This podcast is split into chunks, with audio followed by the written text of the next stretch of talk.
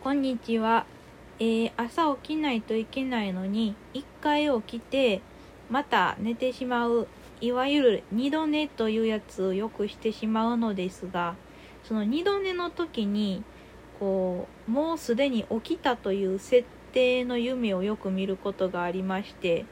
でそれでもう自分は起きたんだっていうふうに思い込んででリラックスしてでより良いまた快適な睡眠につながってしまい起きれなくなるということが多発しております、えーこれに関してはでも自分は悪くないと思っててその見る夢なんか自分で決められないですし見た夢によってリラックスするというのはもうなんかもう避けられないことなのかなと思っております。だから誰か助けて